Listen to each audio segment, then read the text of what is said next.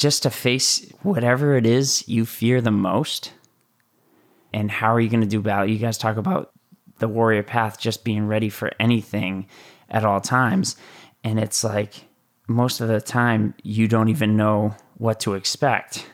So, how can you be ready for it?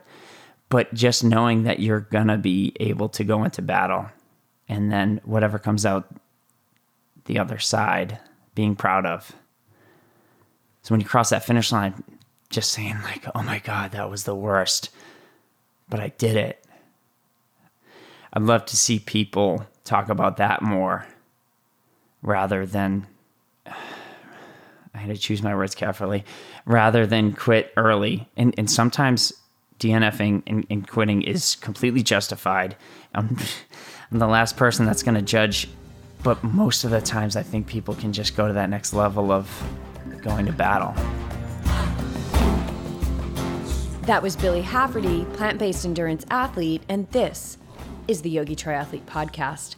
Hey everyone, welcome back to the show. My name is Jess, and I am the host of this audio adventure where every week we bring to you people who are looking, finding, and living their purpose.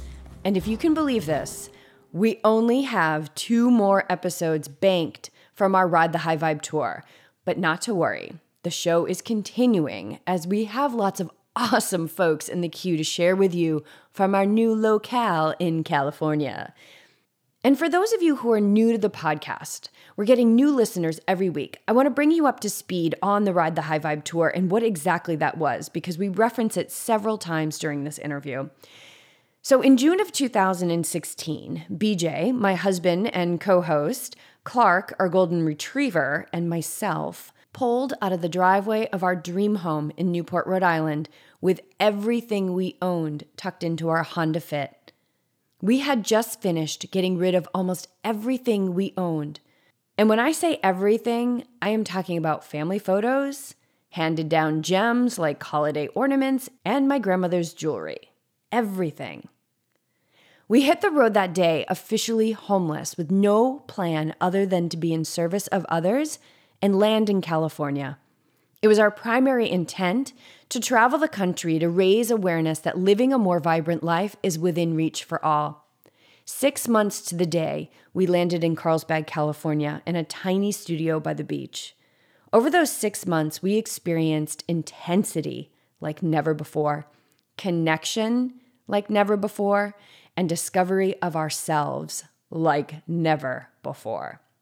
One of the most amazing products of the tour was all of the people we interviewed along the way. And so, after months of launching these interviews every week, we are now down to the final two. And today's guest is one of those. We met Billy at the very beginning of the tour in Lake Placid, New York. And like so many of the connections we made, we stayed in touch. He followed our journey, and we followed his. Today's interview is the product of our reconnection during our stay in Arizona back in October, the last state before we made the California plunge. At that time, Billy was just a few weeks out from Ironman Cozumel, a final push that he was making to qualify for Kona. And if he didn't qualify, he was ready to walk away from the 140.6 distance for good. This conversation is an in depth look into Billy's journey, his walk into the unknown, his road to plant based nutrition, and the dissection of a controversial blog post that he authored following Ironman Chattanooga last year. A post that sparked much conversation, one that maybe you caught wind of, or maybe you were one of the many people who commented on this multi-sport rant. Well, this is a look inside to the author a chance for him to share his intent and let us all know what it feels like to be on the receiving end of such controversy. I love this conversation because there's something so vulnerable in Billy's words, and his struggles are real. I dig in on my questions with Billy, and I think we unearth some pretty cool realizations. We appreciate you tuning in today and thank you so much for your support. You guys, we couldn't do it without you. So please continue to use the Amazon banner ad and check out our Patreon page, where for as little as a couple bucks a month, you can help us keep sharing inspiring stories every week so that we can learn how people like Billy are living on purpose in their life. Stay tuned during the outro for an update on Billy's whereabouts and ongoings since our time with him last fall. So, without any further ado, I invite you into our conversation with plant based endurance athlete in Kona. Well, you're just gonna have to listen to the outro and find out that info. Billy Hafferty. All right. Guys. Are you nervous? Why are you nervous? Nobody can see you. You guys always told me I had the perfect face to be on your podcast. I love your shirt though. Grow a pair. oh, grow up hair. What does that mean? What does that mean, grow a pair? Let's just start there. What does that mean in the way that you walk in this world? it's a it's a picture of a of a pear tree. It is. It's a picture of a tree with like a pear. The listeners. and it says grow a pair. But I want to know, like, what does that mean to you? Because I know what it means to me, grow a pair. Because I'm growing a um, pear like every day these days. I don't know. I just. It's a cool T-shirt. All right. We could, I- I know, we could have gone somewhere really awesome with that, but whatever. Trying to direct this. Go with it. What were you gonna say? What is grow? What does grow a pair mean to you, BJ? Means get out there and get it done. Yeah, dude. Yeah. Exactly. Man up. Mm. There you go. And so you actually did grow a pair though from the time that we saw you in Lake Placid. So we met you in Lake Placid at the beginning, at the beginning of our tour, which is mm-hmm. actually a question for you is you met us, we didn't know you, and now you're here with us in Arizona. And as we were just discussing, we seem to have run out of states and we have to do this California thing we've been talking about for so long. So what has it looked like from your perspective from meeting us and then being here at my sister's house in Arizona and recording this podcast? it, wasn't real until you kind of said that, and um, kind of looking back, it's it's been a crazy it's been a crazy few months. Yeah, we are just down at Mirror Lake, and you guys had big smiles on, kind of just giving your energy out, and and uh, yeah, the crew that I was down there with was also Yeah, uh, we high energy group. for sure. And I think Clark sure. was might have been a big connector. Clark has Clark been a major Clark's been a major connector for us. But yeah, so you've kind of been following our journey and like what has that looked like from your perspective? Because I know what it looks like from our perspective, but somebody who's been watching it. uh, like you said, I mean, you guys ran out of states. Like uh, you've been a lot more places than me. I just found out. I, I I posted up in Colorado for a bit, and now I'm in Arizona. Um, so seeing you guys like just bounce around. I packed all my stuff up in in a big truck. You guys have it in a in a tiny little car. Um, I was adding up our mileage yesterday and we've driven well over 5,000 miles. that's insane. Since what June fourteenth? since June 14th. That's yeah. And we've done a lot of like like 10 weeks in, we were only 3 hours from the place we started. Like we've been in ti like time zones and then gone back to other time zones. And we're about to do that again this Saturday because it's or Sunday because it's daylight savings mm-hmm. time and now we're going to be back on mountain time. It's so funny because I feel this like push pull, push pull. Yeah, three hours, two And hours. we've driven like east and west. Yeah, we don't like driving east anymore. But I think you're the so latest close. one was from was from Utah. We had to drive east on whatever that road was to get around the Grand Canyon All right. and then come down. So we're like, we gotta go east to go west. Why can't we just Uh-uh. Go west? Yeah, but I th- I love it because it's such a metaphor for life, like the push pull and the you know going east when you want to go west and and paying paying your dues and doing the diligence to get you know where we want to go. Which for us, it's it's living purpose and and living in alignment. So when we met you in Lake Placid, I mean, we were like at a triathlon and you were talking to BJ and you were talking about like how you weren't so happy in a corporate job anymore, like not normal triathlon talk. And so what happened from the time that we met you and I know we stayed in touch with you, but give us the rundown of of what happened because you've gone through a lot of transformation since that day.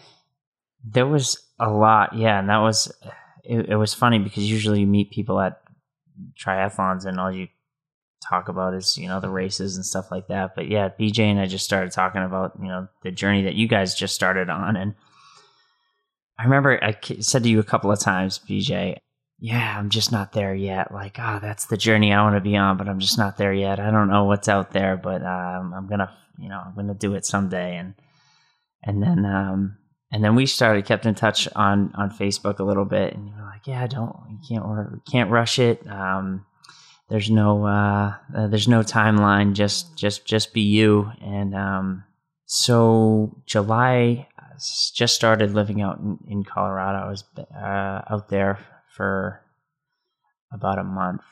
Yeah, I thought I thought the move to Colorado was gonna be fine. I s- stayed in the same position um, that I was when I left Boston, uh, the same type role. But I thought the move to Colorado was was the answer. Oh, we call that a geographic. A geographic, Yeah, yes, classic, classic geographic. Right. Until you realize that guess who comes with you? You, Yes, you got to go to Right. you got to go to Denver. Has not has not believe me. I've driven over five thousand miles, and guess who is always there? Me. I'm always there. Yeah. So you pulled a geographic, and how did that work? it was the same type problem. The job wasn't who I was, and it was sucking up more and more time and What was it? What were you doing? project management role for a, a construction company. hmm Um, 70, sometimes 80 hour weeks. It was just not where I wanted to invest my time. The money wasn't worth the investment of time. Yeah. And it was slowly, slowly just eating away. Yeah. But on paper, like quote unquote secure, Super secure. Yeah. Super. stable, Right. right. good income, Right, right. everything we're supposed to want.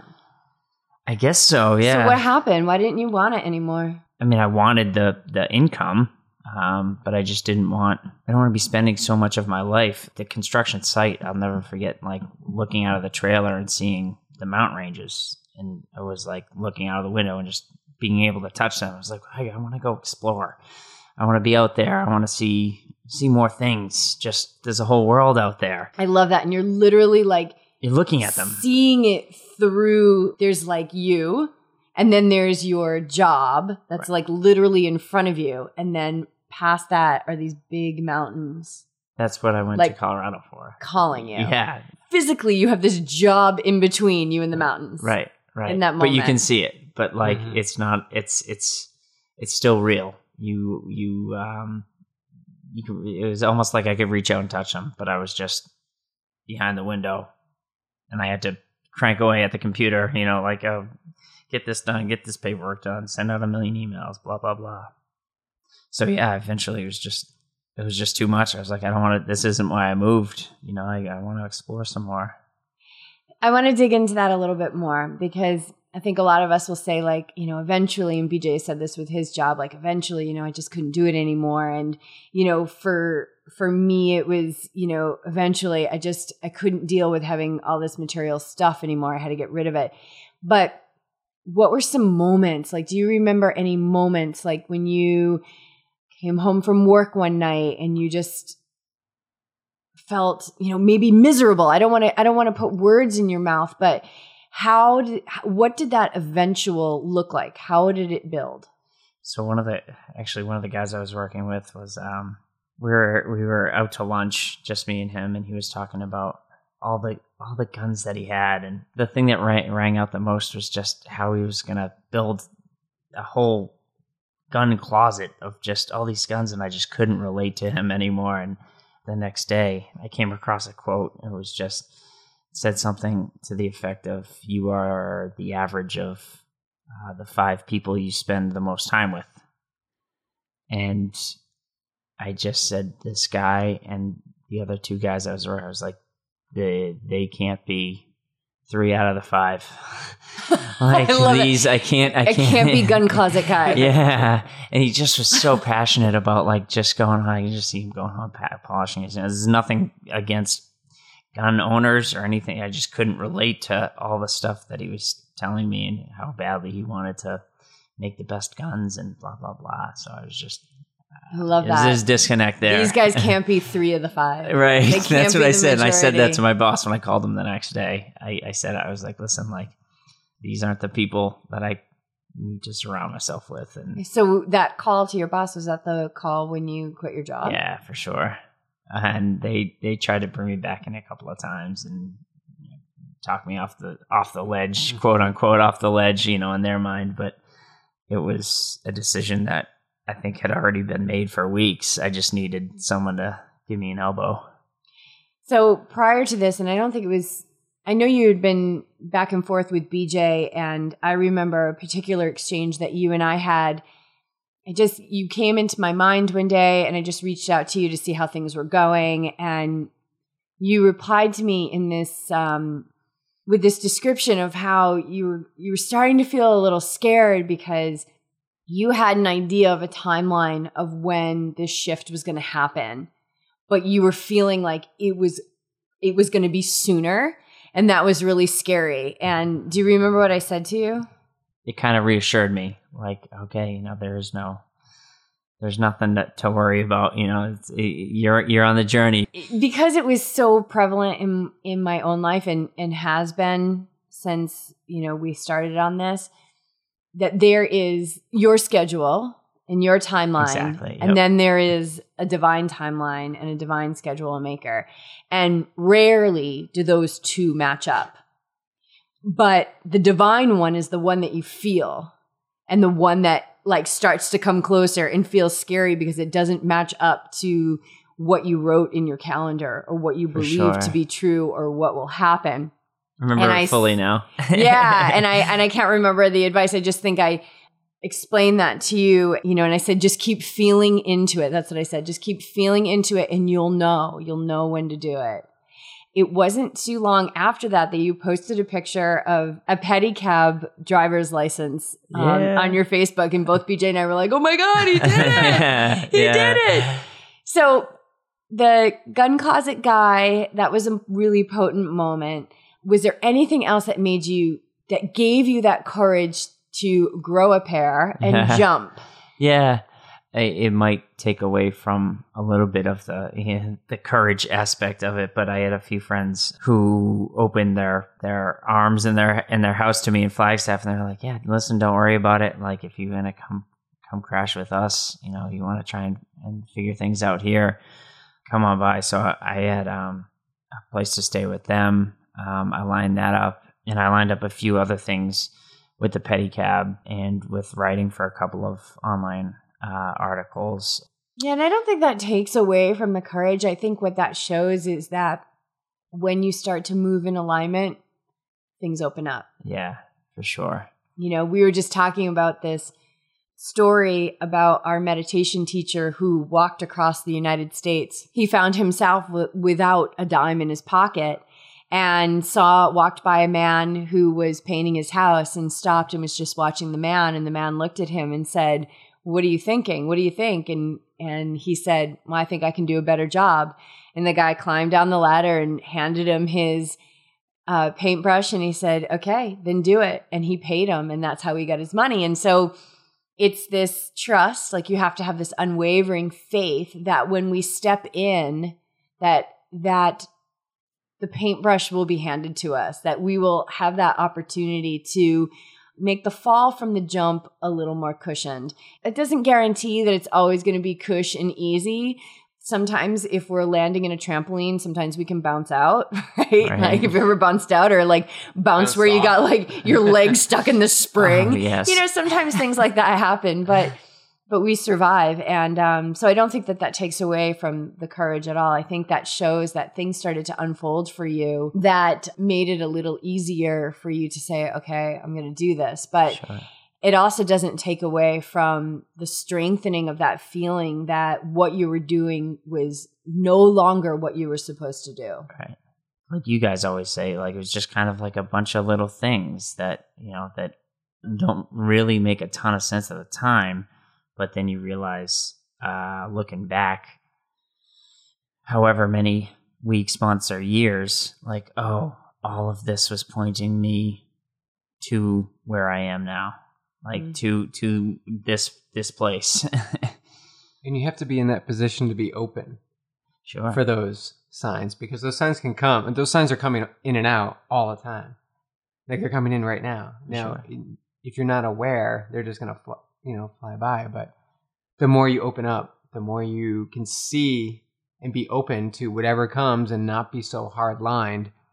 At least I found that these signs are more prevalent. Like you start to see them, and you start to go along with it more. And that's something we've done on this journey. Is just just be open Sure. like you can have goals and and and work towards them but what we find is just letting go a little bit really will will help showcase what the future may hold. So being open to those things i, I think talking about calling your boss and actually you know quitting or or saying you don't want to work there anymore is a tough thing to do because you're a good employee and he probably wanted to keep you there and and, and, and be and it's so easy Right. to say yes okay well you know or more money or Right. less hours. Yeah we can do this. But what really takes to grow a pair To grow a is pair. to continue might- that might have to pick be this like- shirt? I mean, it's Yeah. the shirt inside out or something. I think it's going to be in a Billy Hafferty Yogi Triathlete podcast number on growing a pair. I love it. but it's to continually stay with that momentum and keep going because it is easy to fall back it is. you know i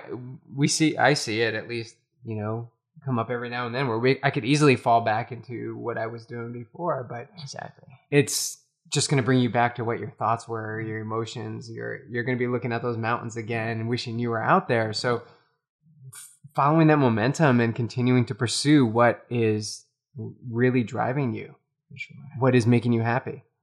What you want to, to do every Right. day, like And surrounding yourself with those five people. You've got two here. Right. So now you've got three good people. Amazing people. We've been coming in contact with so many people, and I've had a lot of long talks with people on this trip. And a lot of those talks have been around what they're doing, what they dream of, what they're scared of about pursuing those dreams. And my question to them is always if today was your last day here on earth and what you're doing with it, does it fill you up? And every person that I've asked that question to has said no. Every person I've asked that question to has said no. That what they are doing in their life is not filling them up. What is it that allowed you? What do you think it is that allowed you to put that fear aside and all those questions aside and all that doubt aside and leave the paycheck and walk away from the stability, which I always air quote because I think that's such a joke. What do you think it was that al- that allowed you to say, if today was the last day on this earth, like what I'm doing right now fills me up, and owning that? Like, what do you think it was? I think back to a few. Uh, it wasn't thing things or events or anything, but the people. Um, I think it all comes down to the people you surround yourself with. I had, like I said, came into contact with you guys, and just from the past five hours, I mean, I biked down from Flagstaff, and BJ drove me, ended up driving me an hour to drop my bike off at the bike shop and then we stayed at the bike shop for probably another half an hour and then we drove an hour back and then you guys cooked me dinner like it's just i'm overwhelmed kind of just with the caliber of people that i've come into contact with just over the past year-ish um, that kind of set me up and I I can only hope to to to give back eventually, but you know I'm not in the in the position to to to do that right now. But yeah, the, a lot of it was just amazing, amazing girlfriend back home, a lot of different coaches, and you know with triathlon and life, just kind of lined up, everything lined up, and it was just time to make the jump. I just don't, I don't think I could have done it with without such an awesome support system in the people around me, and I think you attract those kind of people that you want in your life. The community that you surround yourself with is everything, and Hundred percent. It's it's huge, and I love that that was your answer I never would have thought of that as an answer, and it's so perfect because don't feel that we ever have to do these things alone. Like, yeah, we're the ones that have to call the boss and say, "Okay, Right. I'm not gonna, you know, I'm not gonna work here anymore." But it's being open to receiving, like receiving that invitation to stay with your friends, receiving, you know, the food that we prepared for you tonight and just receiving it and knowing that we're doing it without any wanting anything in return. And those are the kind of people that will give you the strength to make huge life changes.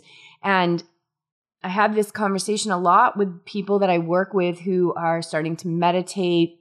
And what they're finding is that every relationship in their life is changing because you know in the the least there I've got people who are sitting for 5 minutes a day, 5 minutes a Yeah. day and their life is changing. So easy. And so what I explain to them or or what they find and then we talk about is some people in some people in their lives start to fall away.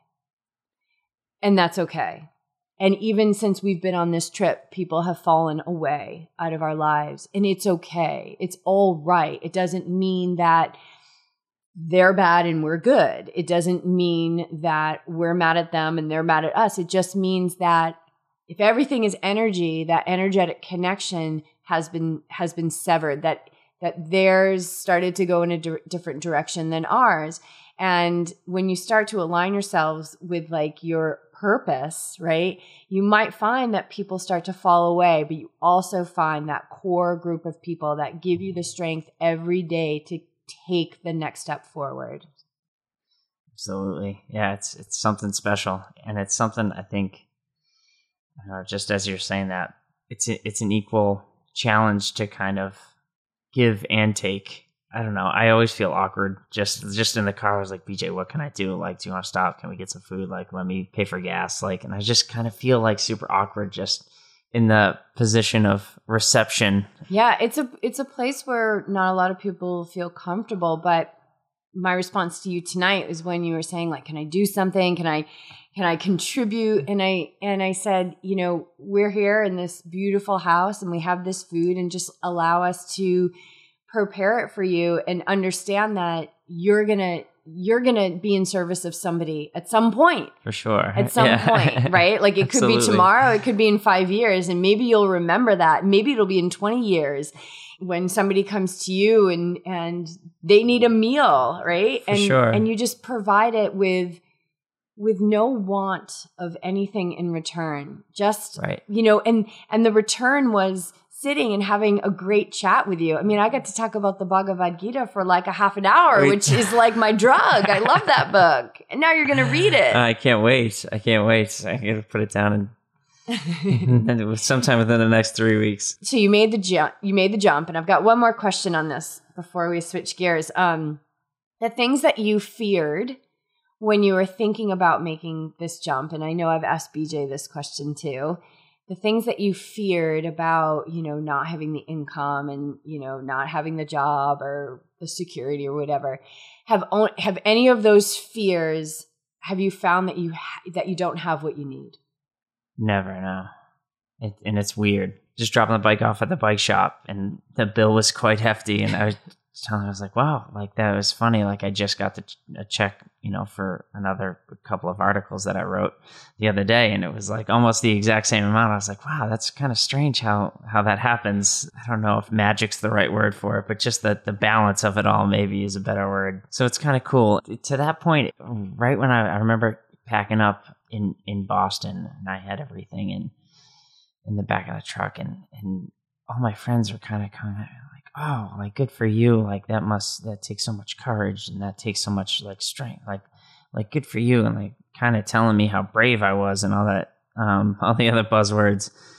At the time, it just felt it just felt right. It didn't it didn't feel like I was uh, being brave or you know like having all this courage like it just it, it felt like what i just needed to do yeah but then like you guys you get out on the road and they're like oh this is what they're talking about. Like you know like you get on your journey and like okay yeah there is some like scary stuff that like pops up on a daily weekly monthly basis that are super hard to deal with sometimes. But i've i grew up the past 28 years in boston so i like i left i'm a big family guy. I had a whole big social network that i kind of grew in Boston, and yeah, just just missing home and Worrying about what other people think, or did get the Sure, guilt, yeah. mourning guilt. yeah, guilt. all of that. I mean, you guys probably have it too, but yeah, just the same. It's the same stuff. Yeah, Well, it's comfortable, It's- right? It's com- it'd be comfortable, for sure. Um, but comfortable, but so uncomfortable because you moved. You left it. right, right. There's no, yeah, there's no denying that. Yeah, right? You just- see how like the mind works? It just like it's like um you know those hot- like the hotels that have like the revolving door. Yeah. I swear to God, that's what it is. It like comes in, it turns around, it goes around, it comes in the back door, It's- it goes around, It's yeah, and it's sure. just it just spins around. But when you can uh when you can see it, you start to understand. Oh, that's just my mind in the revolving door. It's tough to think about sometimes, but then other times you know you're on the right path and you know you're you- you're doing things that bring you happiness in the rawest, truest sense of of the word. and that's when you're in alignment. Like you did not, from what I'm getting from this, you did not. People were calling you brave, and but it felt so right to you. It didn't, yeah, it Right? didn't feel like I was. So that's that's completely what's in line with what you should be doing. Like you didn't hesitate at all. There were there were those moments, but you just continued to go through it. And that to me says that to me, if you're looking for a sign, that's a sign that says For sure, keep going. for sure.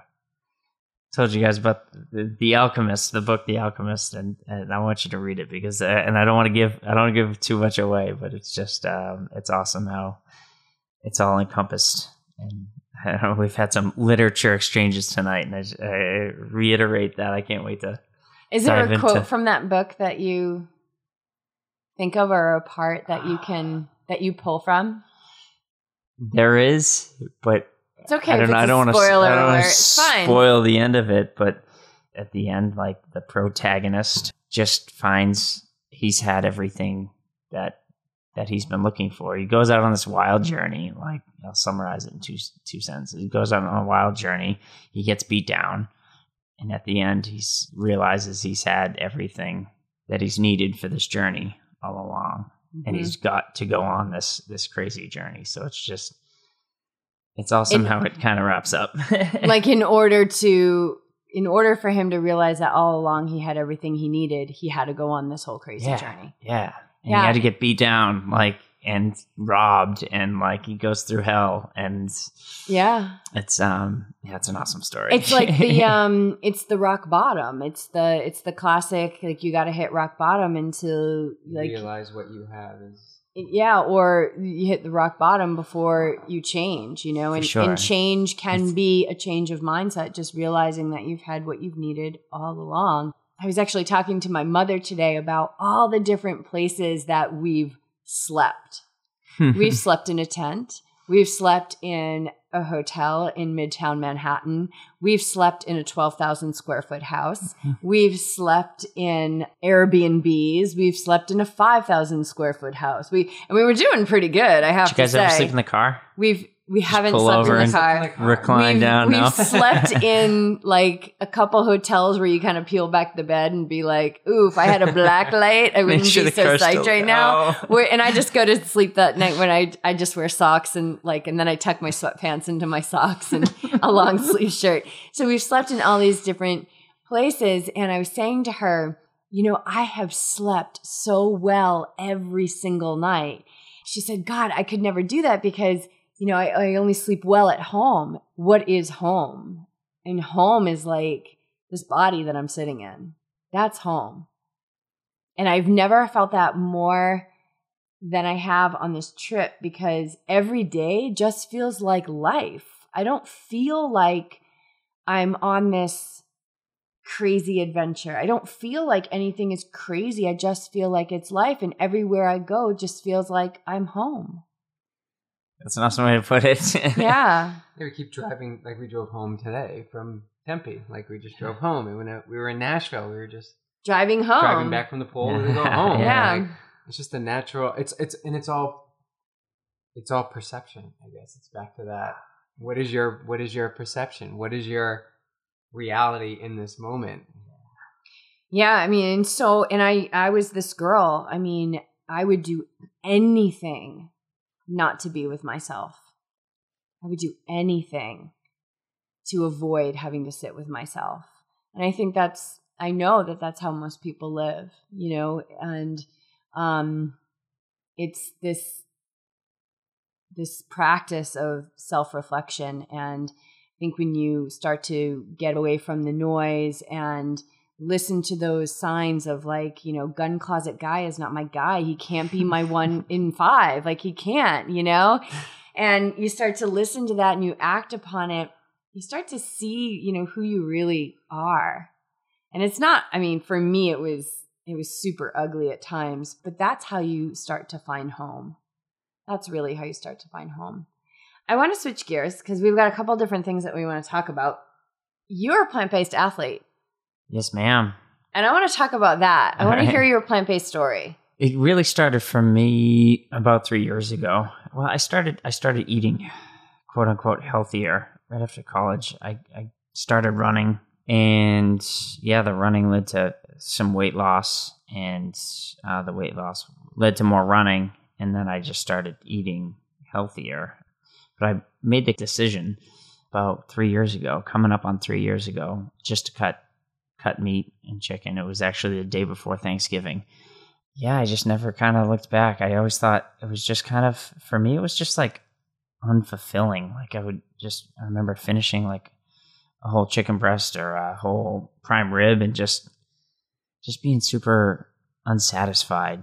And you can get so much nutrients and uh, satisfaction from a huge salad. I get I get the satisfaction from eating a big bowl of salad than you know cutting up a an ounce of steak and, and eating that. So I just that's how it started, and I've been pretty much fully vegan for um, almost six months now. So is the cheese the last to go? Yeah, just always like you, the last it's always to the go. cheese, It's right? always- it's like the lingerer. It's lingering. nacho man over here. Oh my Um, god! Oh god! I was like, there was a time in my life where we had some friends, male friends, who whenever we go out to dinner, be like, "Oh, great, Brian's coming because I can split the queso with him." Because BJ never really liked queso, and I literally like had thoughts sometimes like, I wish I married a guy who liked queso, and uh, Checks all the boxes Yeah, except for the queso. yeah, exactly. like reason for divorce: non-queso eating husband. Oh. What was it about the dairy that you finally were able to let go of it? I think I just tried it. There wasn't a there wasn't a big moment. I I, I wanted to race. I raced a couple months ago in Coeur d'Alene, and I was like, okay, if you're gonna go all in, like, gotta try it out. Like, why not try it out? Nothing else is is really helped diet wise. And then I didn't I didn't really miss it after I gave it up. You know. Did you feel any difference in your health or energy levels or anything in your body from letting it go? The major shift happened when I gave up meat. And you were playing football for you, were playing football for many years. For right? sure. Yeah, I played football for about 12, 14 years, um, since like second grade all the way through college. And I was always an offensive lineman. The conversation was, you know, how much it wasn't like what you had. It was like how much how much meat did you eat? You know, like how many pancakes can you eat? How many slices of bacon? Like, you know, it's it, it's kind of just a competition, especially on the O line when weight is cherished. Right. That's how you Um, move other Yeah. people. So, um, but then you switched and you, you lost some a significant. yeah, you just get on that. It's like the the upward spiral. Everybody kind of like talks about the downward spiral of whatever the reaction is, but this is like an upward spiral. So you're kind of you're eating better, so you're feeling better, and then you're running faster or, or performing better, whatever your sport is, and and and then you feel feel better because you you just did a, a you know whatever it is a 25 minute 5k or or, or whatever um, your goal is and you start to go realize that it's all interconnected. You know, what what what you put into your body is the results you get out of your body. So it was just a an experiment, and it was the one that I did the paleo thing for a while. I did the Atkins thing first, and and you know, like it was just an experiment. And then when I finally gave up meat, it was the experiment that worked.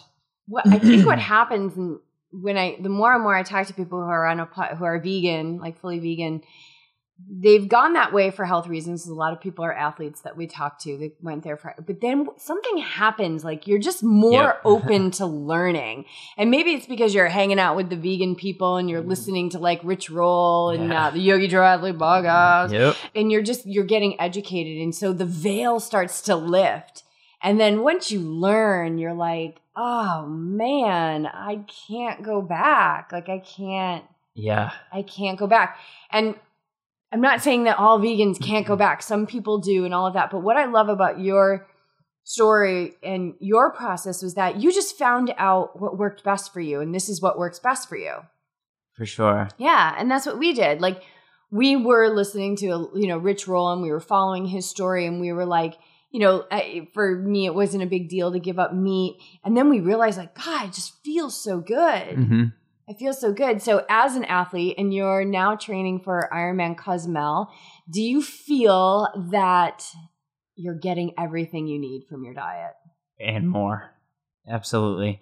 BJ and I were riding last weekend and I I took a wrong turn and and I went down the worst wrong turn of my life. So we were doing intervals, um, six by thirty minutes, and I missed where the guys went. Uh, they went left and I went straight.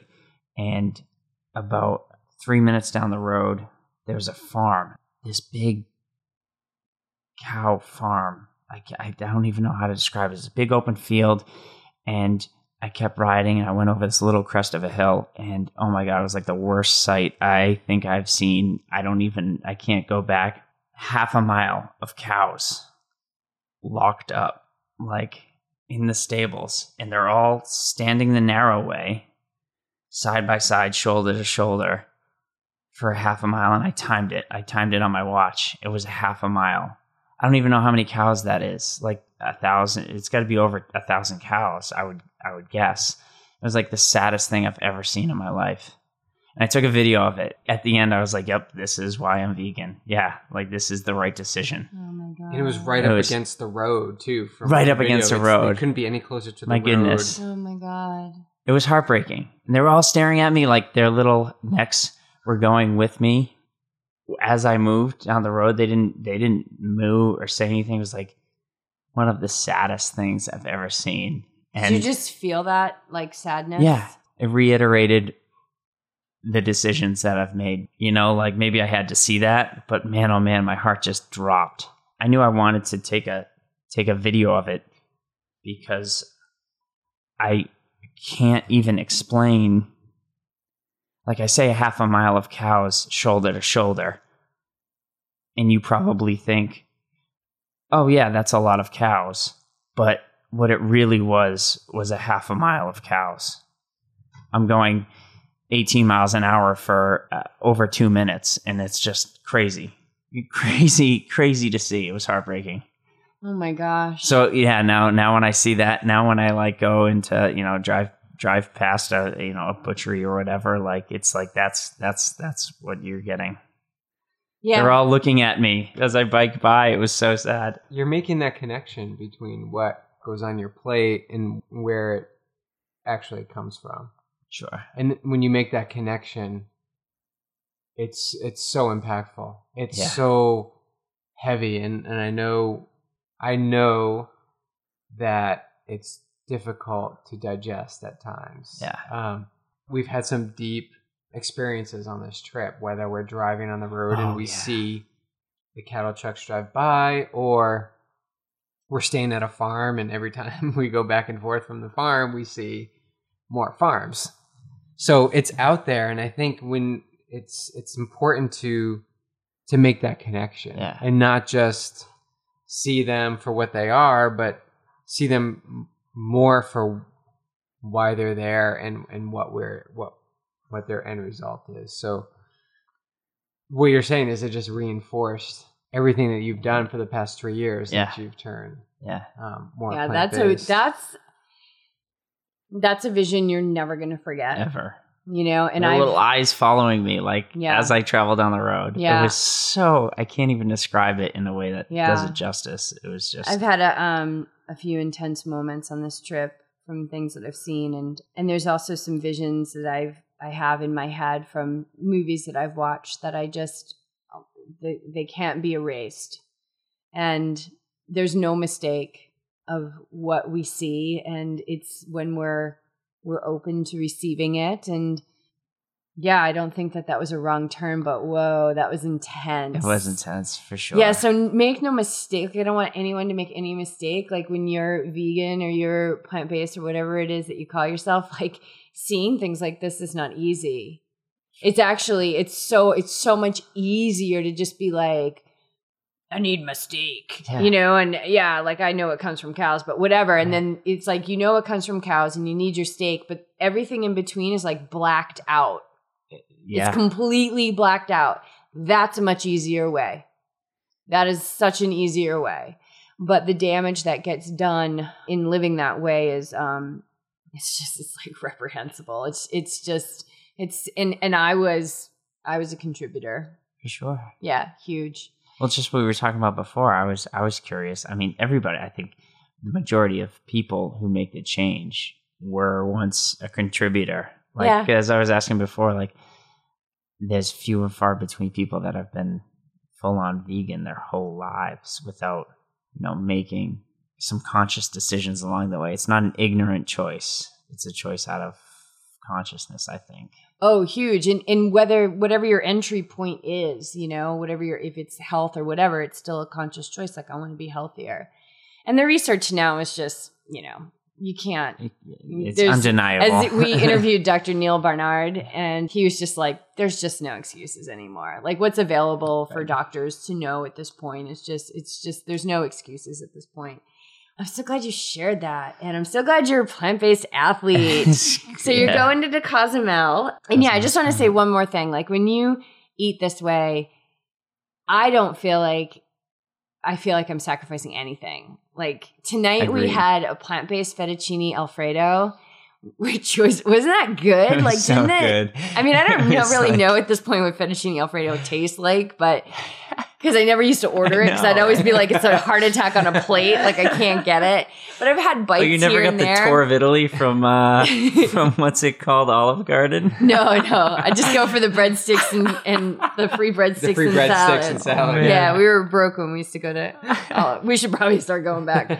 But I thought it was pretty amazing, and you know that was actually leftovers from last night because we were also stuffed, and then we just I sautéed up some garlic and shallots and blanched some broccoli and asparagus, Asparagus. and, And you threw taught me how that to in blanch. there. I What's never- that? I, you taught me how to blanch. I, didn't just know- learned how to I didn't- blanch. I didn't know give what it was. receive. I Now I was able to serve people who love to blanch, Uh. and then uh, roasted up some butternut squash, and it was like Perfect. so so yummy. So there's And you finish nothing. and you feel so good. yeah. Right. like, Actually, I was feeling like really tired earlier, and then after we ate, because it's nine forty at night, Is like this is crazy. Like I'm never up it's a this late late. podcast. And at eight thirty, we were like, "All right, let's podcast." Whereas if you had like an al- fettuccine alfredo, we'd probably be sitting on the couch with our pants unzipped. Passed out. yeah, The TV on. more wine, more wine. yeah, exactly. But instead, I'm like, I'm ready to go. We're riding the high vibe. All right, so you're moving into Cozumel, and you're training with the Iron Cowboy. We're three weeks out. We're doing James. Lawrence, who we just we all Just were hanging out in Utah.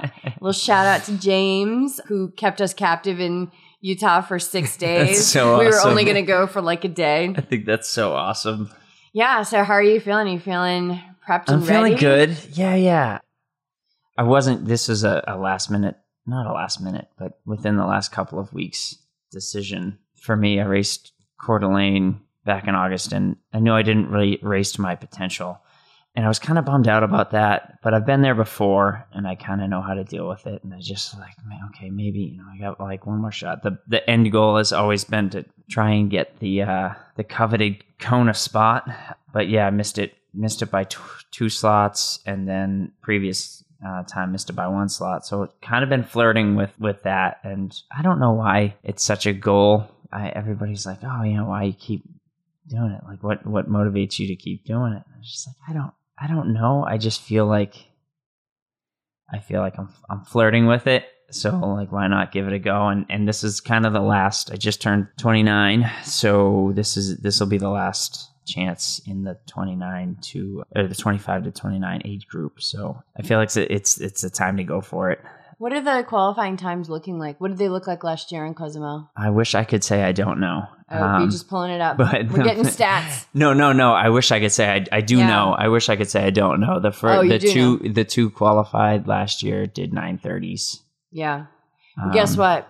The 30 to 34s go faster. Um, I know. 35 to 39s go faster. And this freaking 40 44, like it's crazy. Like know. everybody just keeps getting faster. So yeah. So I, if there's a time to do it for me, it's it's one more time, and I've put a lot of time and energy over the past five years into Ironman, and I just feel like if I go for it and don't make it happen this year, I'll, I'll be happy with the energy I put into it over the past five years. I'm very content with that, but um, I just felt like in my heart I wanted to give it one more shot. Well, and I know your coach believes in you because I was sitting across the table last Friday night and he just kept looking at you and saying, You're going to qualify for Kona. And that's a hard thing to hear, right? Is that a hard thing to hear and, and to agree with? I've been thinking about that a lot. I don't know. I felt so confident. The past two races, I felt so confident. I don't know what it looks like. I look up to people back in Boston who tell me, like, it took me 10 times, it took me a dozen times. And then there's just people it takes one time.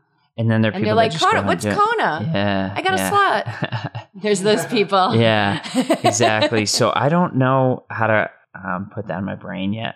There's a lot out of your control when you're going for something that's not. It's not like a Boston qualifier where you go got to run a 305, and then you get into Boston, and you get to to apply to be in Boston. So I just want to go out and feel like I left it all out there.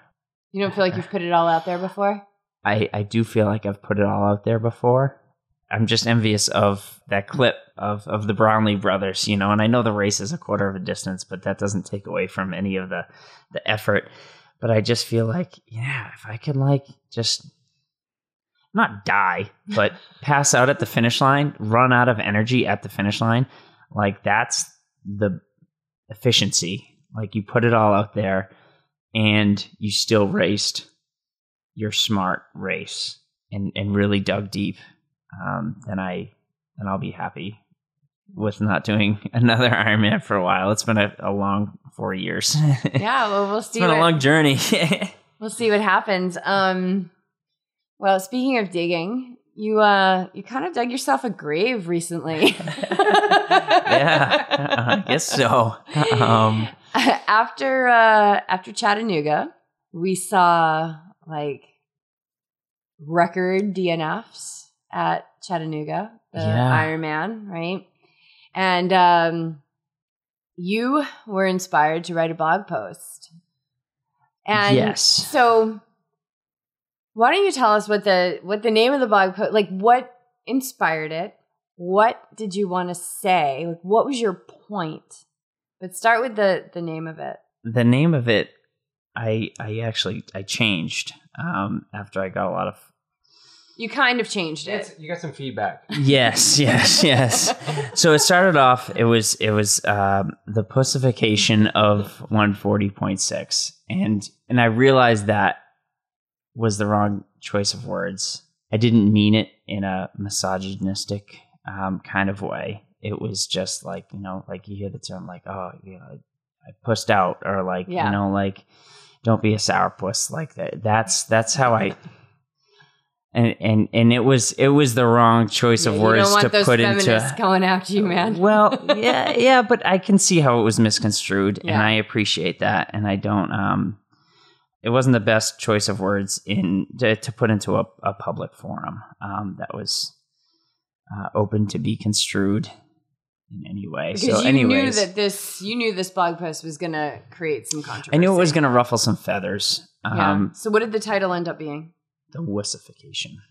Uh, The wussification of 140.6. So I definitely could have done a little more research. It was kind of a knee jerk reaction. And I just I just meant it to say that I feel like people can dig deeper it, it gotten a lot of a lot more comments or hits that I've ever seen, and I don't, I haven't, I tried to read through them all once, but I just lost the energy for it. Some of the the comments were just not worth any sort of time or energy. Like I think I got a couple of people that just said like, "F you, man," like straight up. I was like, "Well, I think I appreciate your your your your feedback, but I think you missed the point." One of the cliche quotes that go around a lot of people don't give enough on their first win to know that they have a second win.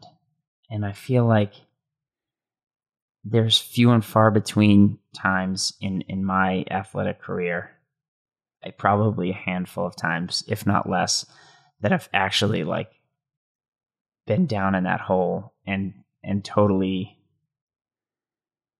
faced it fa- you know it faced the fear and just kept pushing and just kept going and i know how good that feels at the finish line like having faced all that adversity. And I wish that everybody could feel that good, just faced with all your fears and your biggest, like absolute worst fear, whatever that may be in the race. Like, I have a friend who who started a marathon. She she said, um, "I have two goals. I'm just gonna I'm just gonna uh, run fast. I'm gonna be happy, and I'm not gonna shit my pants." and that was that was it. Like that was her biggest fear. And sure enough like probably i don't know probably three and a half almost coming up on four hours. And she's coming up with only two or three miles to go left. And sure enough she's she ran around the corner and she sees me and i'm cheering for her. I'm like i can't believe you're, doing so great. You're gonna finish blah blah blah. Shit my pants. She looks at me crying. She's like but she kept going and she kept digging deeper and I just remember like that like that is like that's what that's what you do this for not to shit your pants but just to face whatever it is you fear the most and how are you going to do battle you guys talk about the warrior path just being ready for anything at all times and it's like most of the time you don't even know what to expect. So how can you be ready for it but just knowing that you're gonna be able to go into battle. And then whatever comes out the other side being proud of. So when you cross that finish line just saying like oh my god that was the worst but i did it. I'd love to see people talk about that more rather than i had to choose my words carefully rather than quit early. And, and sometimes DNFing and, and quitting is completely justified. I'm, I'm the last person that's going to judge, but most of the times I think people can just go to that next level of going to battle. Do you feel yeah. this in Ironman specifically? Because in your blog post, you say in a couple paragraphs down, to get to the main point of my rant, and you're very clear that this was a rant, yep. um, is signing up for Ironman becoming trendy is the slogan anything is possible in need of a gut check. Because to me it's more sounding like anyone can sign up. And so do you feel like this are you do you feel like this is ironman or do you feel like this is marathons and 5ks and Endurance 10ks sports. and everybody you willingly sign up for this stuff. There's different reasons but like i would i would argue that the majority of people sign up to to do their best and see what they can do.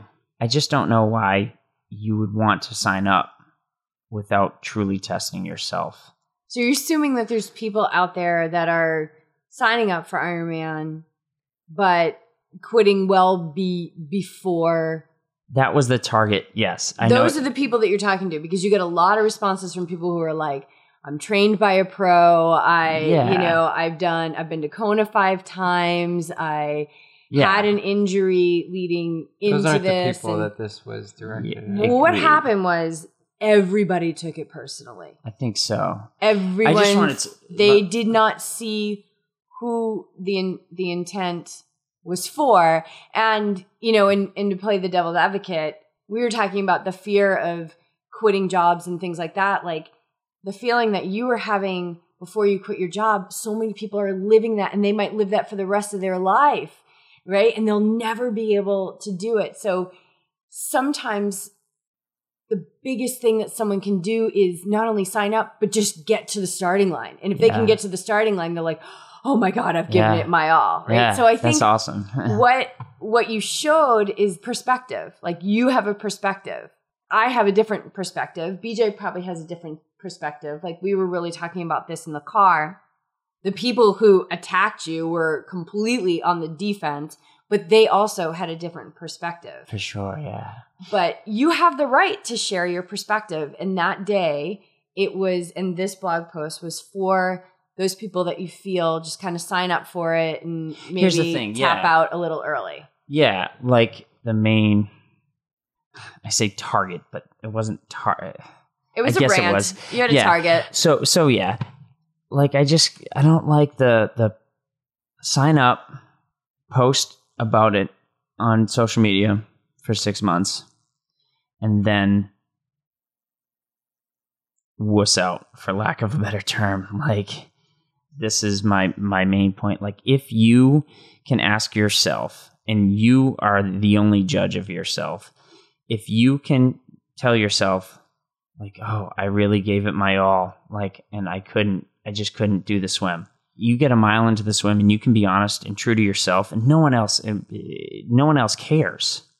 But if you can talk to yourself in a true and honest voice and say, I gave it my all and I didn't give up, then you need to be proud of that.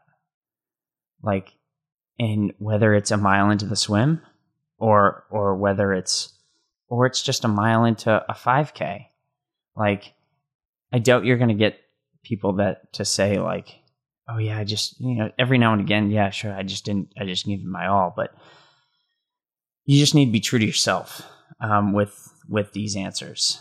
And Because- and in that respect, then your perspective like really shouldn't matter to them, yeah well yeah yeah. Right? Because Um, it's just your perspective. You don't know what's going on in their head or their body in that moment, for sure and, Right. and that's the thing like i don't care right? but I just know how good it feels to face that. And like I said, I'm not saying that every race I triumph over adversity. Like I give in, uh, you know, that's that's why I signed up for Cozumel because I didn't feel like I, you know, I gave up on myself within the last eight miles. I didn't I didn't do a good job, and I'm honest with myself. Like okay, like I want to go out and race again. Like do I really want to race again? Like you're the only person that you have to answer to. So I have a question. So if this idea of what we see in the world is a mirror of ourselves, is this really if is this rant really directed at you? Sure, it could be, I guess. I, I mentioned in in the article the past two Ironmans that I've done. One of them is a PR, but I still didn't give it my. I still I gave up myself again. Mile eighteen, started walking. I even saw the kid. I saw the kid with a stupid twenty eight on his calf, and he passed me and I and I and I just I, I just saw him and I saw him get smaller and smaller and I gave up. And I think another point of the article is if you decide to give up, don't place the blame on anything except yourself. Mhm. I mean, I can't accept the excuse of I mean whatever whatever it is Chattanooga was hot. And I know it was hot. And I know you should it's unhealthy to race in the heat or push your body. And I'm not telling people to go until they pass out. But just if you give up you need to own it. You can't you can't hide behind the fact that it was x degrees or whatever. Like just be proud of it. You know if you gave up after giving it your all and you're proud of it there's no need for an excuse So you had pointed us in the direction of a of a podcast, Endurance on Fire, where the the host basically went through this blog post piece by piece.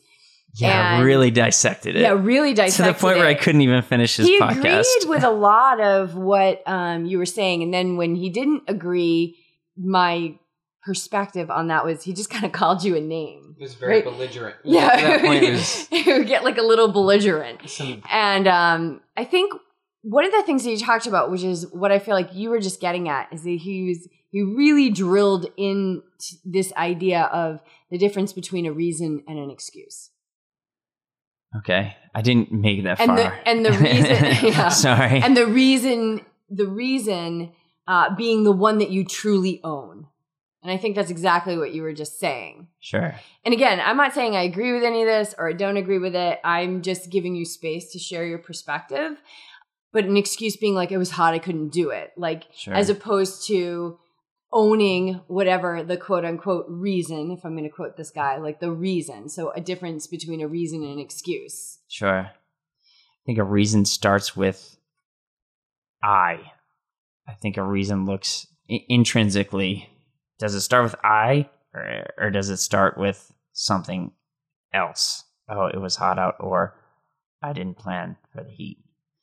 Right. So I being like, you, You own accept. it, you're Like, owning it. Right. So what do you want? And we'll link to this blog post so people can read it and maybe leave you a couple other comments. Um, Yeah. Who knows? Yeah, I mean, yeah, you yeah. had you had comments that were completely belligerent, and then you had comments that people were like agreeing. And I just I want to share one thing, and it wasn't that long ago when the mass starts were taken away at Ironman. I was really. I think it, well, I definitely was attached to those mass starts. I loved Mhm. those mass starts. And when that was taken away, I was pissed. And I used the way I remember a Facebook post I did linking to the the article about the swim safe swim Sure. start program and um, said, you know, what's up with I think I even called it the wussification or why is Ironman wussifying their events? And I used now. that word. huh? I know. and I and I posted it and I remember afterwards thinking about it and thinking about how mean that was for me to do yeah. and how that didn't feel that didn't feel good to me. It felt very judgmental and it felt very pointing the finger and it also felt very separatist like I was better Yeah. because I could do a mass start and I would say, well, if you can't do a mass start, then you shouldn't do an Ironman. So this was me. Like, I get it. Yeah. When this came out, that was the first thing I thought of. I was like, God, I did the same damn thing. Now, How long did it take for you to make that sh- that shift? oh, it was pretty, it was pretty quick. okay. It was pretty quick. And, and then I started to think about Ironman is a business, right? They're a business. Uh-huh. They've got a bottom line and it keeps growing every single year. And so where are they seeing their their biggest growth? They're seeing it with these people who are making huge life changes, who are like, I can do this. Anything is possible. Sure. And I started to see it from this other perspective that regardless of what I thought about the mass start, that was my own attachment and my own crap that I had to deal with. But what this company was doing, and I had a choice to do their races or not do their races. exactly. And but what this company was doing, it was giving, it was opening up a gateway. It was giving an access point for people to start to believe in themselves. And I and I saw then like this much bigger picture with my ego removed and was like, so what? Yeah. if it's not a mass start anymore. So what? Maybe that's going to make the person who never would sign up for an Ironman now sign up and get to the starting line and finish this race because they were so panicked about the swim. You know, I just started to look at it from uh, a 10,000 foot view up above, Mhm. right? I just started to look down on it. So I guess what I'm saying is I absolutely get your rant. I absolutely get it because I probably would have written it at one point in my life. Yeah. Now I just see it as, you know, I don't know what people's access or exit points are. And I truly believe that no matter what I would do, that I believe that everyone is out there doing the best they can, regardless of if I think that their limits are acceptable or not. Right. I agree with you on 100%. I, uh, a couple of the comments were like, why do you care? Why do you care? And it's just, there's two lanes I kind of want to touch on. Like, I want to share that feeling of pushing through. And I think, I think it would be special if everybody got to feel it at least once. And I guess this piece was kind of supposed to be a, a, a tough love. Like, you know, there's there's a time and place for like, oh, keep going. Like, you know, we we look got your good. back. Yeah, you look great. You know, blah blah blah. And then there's a time and place for, listen, get your butt in gear. Like, stop feeling sorry for yourself. And it's hard to know unless you really know the person. It's hard to know when when to do both or either. So I had been posting a lot about like feel good stories on my blog and it was getting a lot of likes and it was it was it was it, it felt good to me to like share these stories but like i just i feel for the people who gave up on themselves too early prematurely gave up on themselves and that's intrinsic. That's within you like i said answer to yourself because i know how bad that feels at the end of the race like ah why did i give up so early? Like whatever. I think a lot of the controversy also stirred in me being a, a brand new writer with this blog that was getting a decent amount of hits i feel like i just maybe played the keyboard on on all the nerves. Like you kind of go up and down the keyboard like so i just like kind of just rant and just said like oh let me just talk on all the subjects so i can piss everybody off or get everybody pumped. And like you said everybody kind of took it Personally, and another thing is the the hardest the hardest thing for me um, in in hearing all those comments was hearing that people perceived me as an elitist. That's what hurt them, and that's kind of what drove me to stop reading the comments because I, I just it was hard to hear that just because I root for everybody.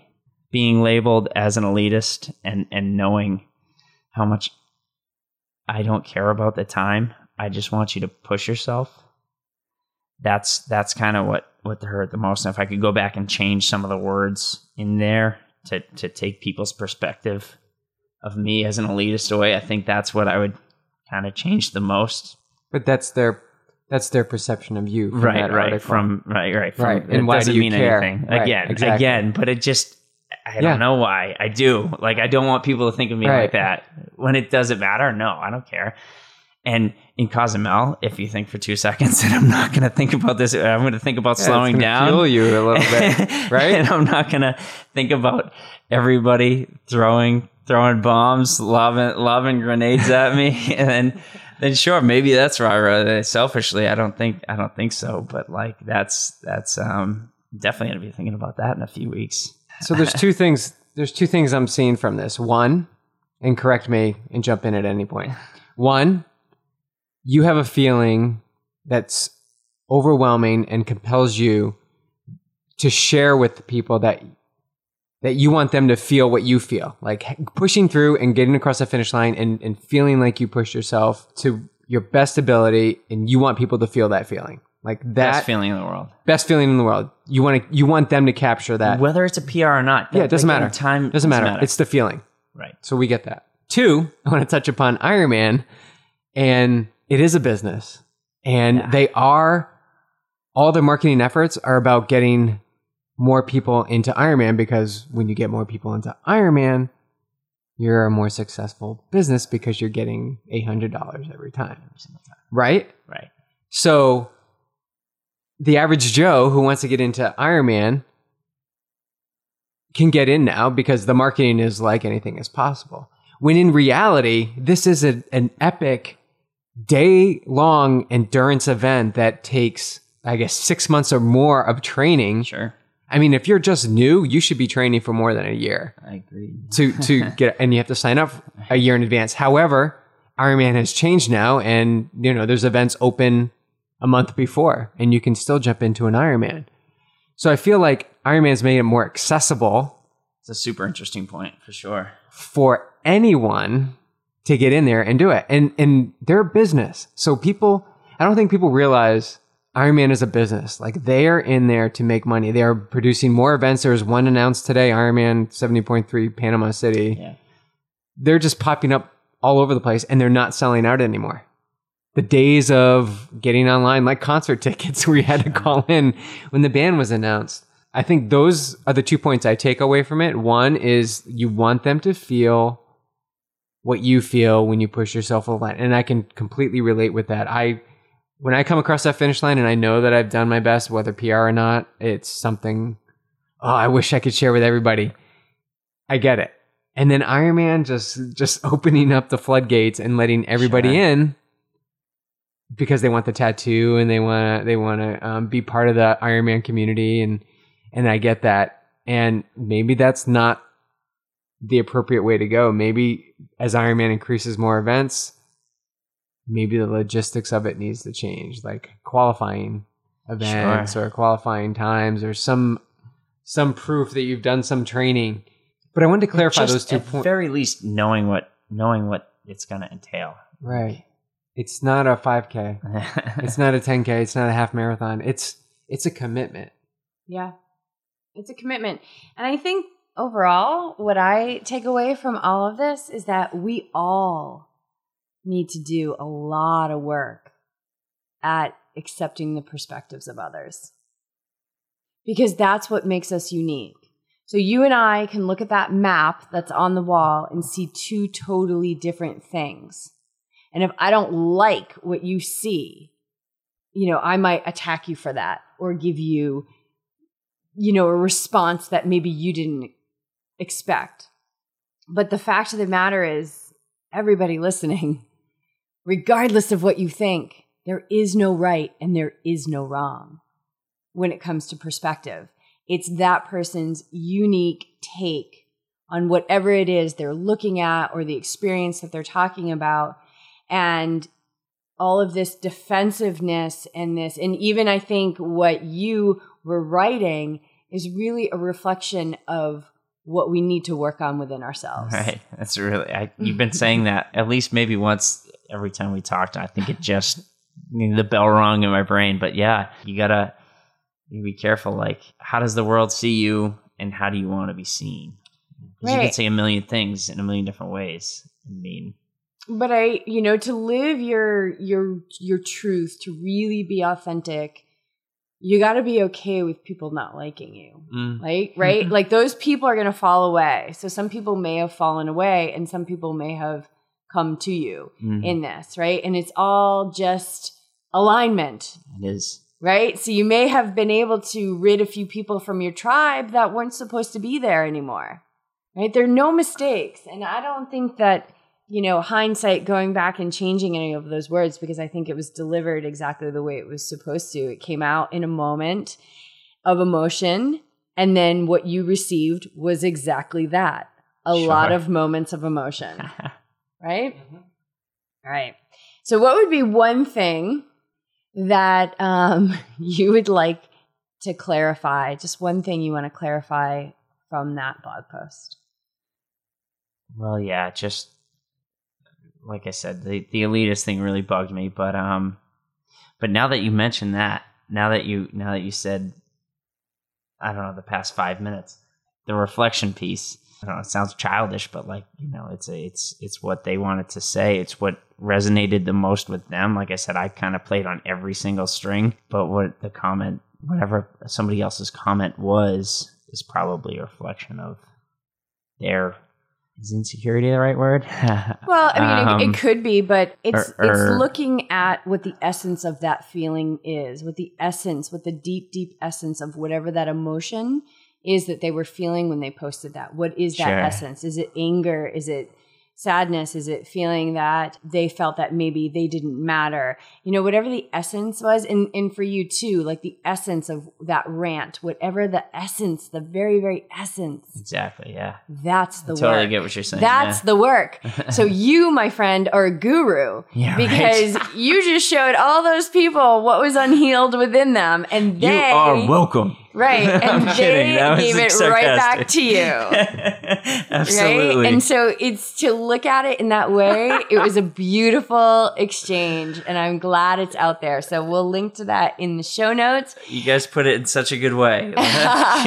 And if people want to uh, to know more about you, where can they find you on social media and your blog? What is it? The Instagram is half a tree. Um, I love that. Half a tree. just my my high school nickname because I was again an offensive lineman. I was half of a my last name is Hafferty, so it was kind of half a tree because I was bigger. And then um, The uh, blog is actasif uh, dot com or dot blogspot dot com. All right. Um, Well, we'll link to that. yeah, yeah, cool. So it's late. It's time for bed. It's time for bed. All right. Good luck, Billy in Cozumel. I know you're ready, bro. I mean, I've been riding, and uh, you torched me on the run, and uh, you're looking fit. So I can't wait to see and follow you on uh, on race day. So good luck in Cozumel. I appreciate it. Thank you guys so much. And dude, you better Very leave it grateful. all out there. You better know. leave it all out there. Don't you quit on us. you guys are right. That's it. Our chat with the one and only Half a Tree. What did you guys think? Let us know in the comments on the blog post for this episode or at Yogi Triathlete on Instagram, Twitter, or Facebook. And if you're just digging the pod all over, please take a few minutes to leave us a review on iTunes. Use the Amazon banner ad and get to Patreon to support the show. These links are all in the show notes. All right, so what's up with Billy now? Okay, the storm has subsided from his wussification rant. Unless, of course, this show stirs that storm back up. Who knows? But it's all just perspective sharing anyway, right? I mean, that understanding right there is a life changer. How did Billy do in Cozumel? Well, I'm super pumped to say that he qualified for Kona. And because he lives in the real world, he realizes that Kona doesn't come cheap. So he has moved back to the Northeast and taken a job that will allow him to live out his Aloha dreams. And even though this may not have been Billy's original vision, moving back to take a job doesn't mean that he's off his path for finding purpose. It means that he's still on his path.